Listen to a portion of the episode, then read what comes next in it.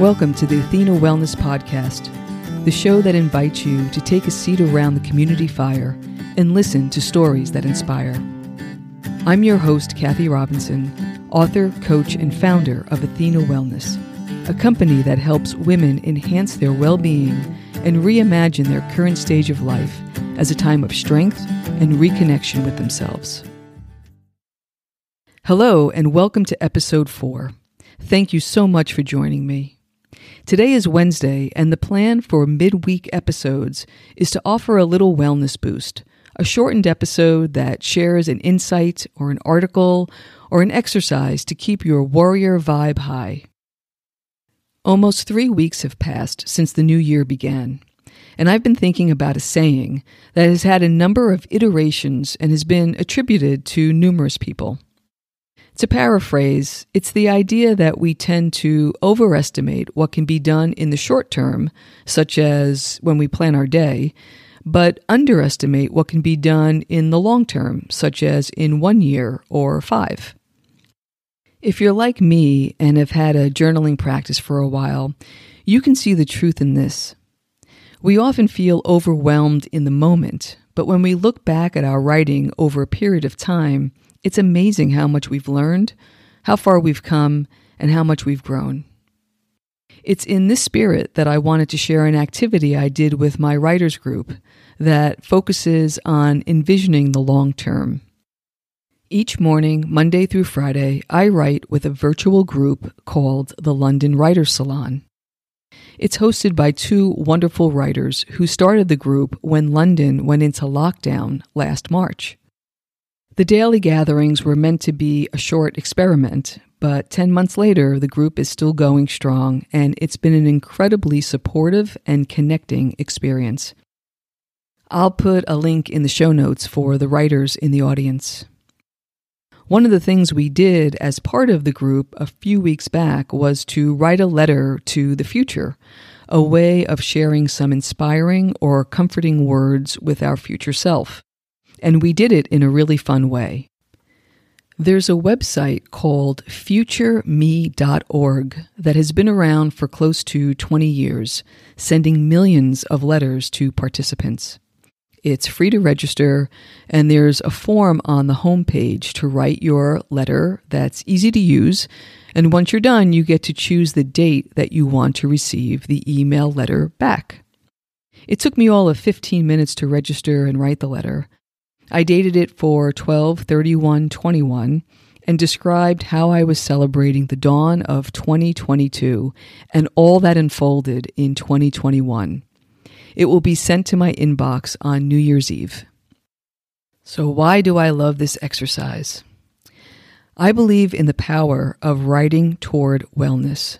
That is, writing into our power. And this is a great way to practice dreaming big and feeling into your future.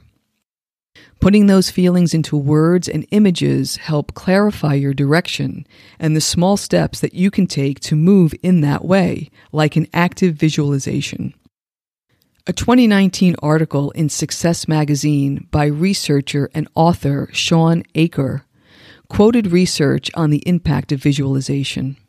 She wrote, New research coming out of Oxford and Cambridge, for example, suggests that your ability to vividly imagine details about a bright future dramatically increases your energy and momentum, which leads, in turn, to constructive action. When our mind's eye can picture exactly what that bright future looks like, it can orient itself in the direction of what we envision. Writer and motivational speaker Mike Dooley likes to use a GPS analogy.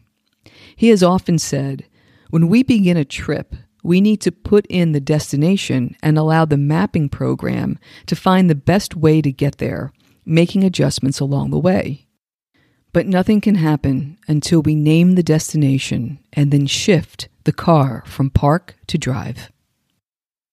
Writing a letter to our future self is like programming the GPS so we can move in its general direction, updating our course during the year as needed. I purposely didn't keep a copy of my letter when I wrote it because I wanted to be surprised come December. But I do remember how I felt when I read it over before I submitted it. I felt inspired by the vision, proud of the outcome, and motivated to show up every day and take action. What about you? How do you envision your life one year from now? How about five? Ten? Can you jot down some phrases that describe where you are at that time, who you're with, and what you're doing?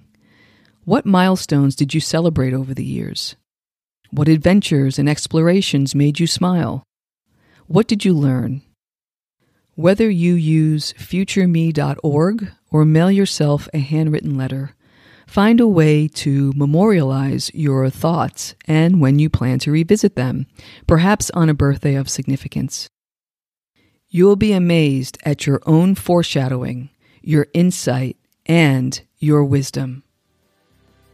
Thank you so much for joining me today. I know there are many ways you can spend your time. Thank you for choosing to spend it with me. Until our paths cross again, be kind to yourself and show your warrior spirit some love.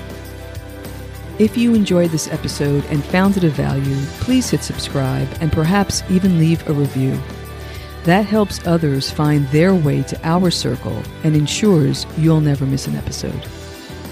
And if you'd like to access the show notes, have a question you'd like addressed on the show, or would like a transcript of this episode, visit www.athenawellness.com slash podcast.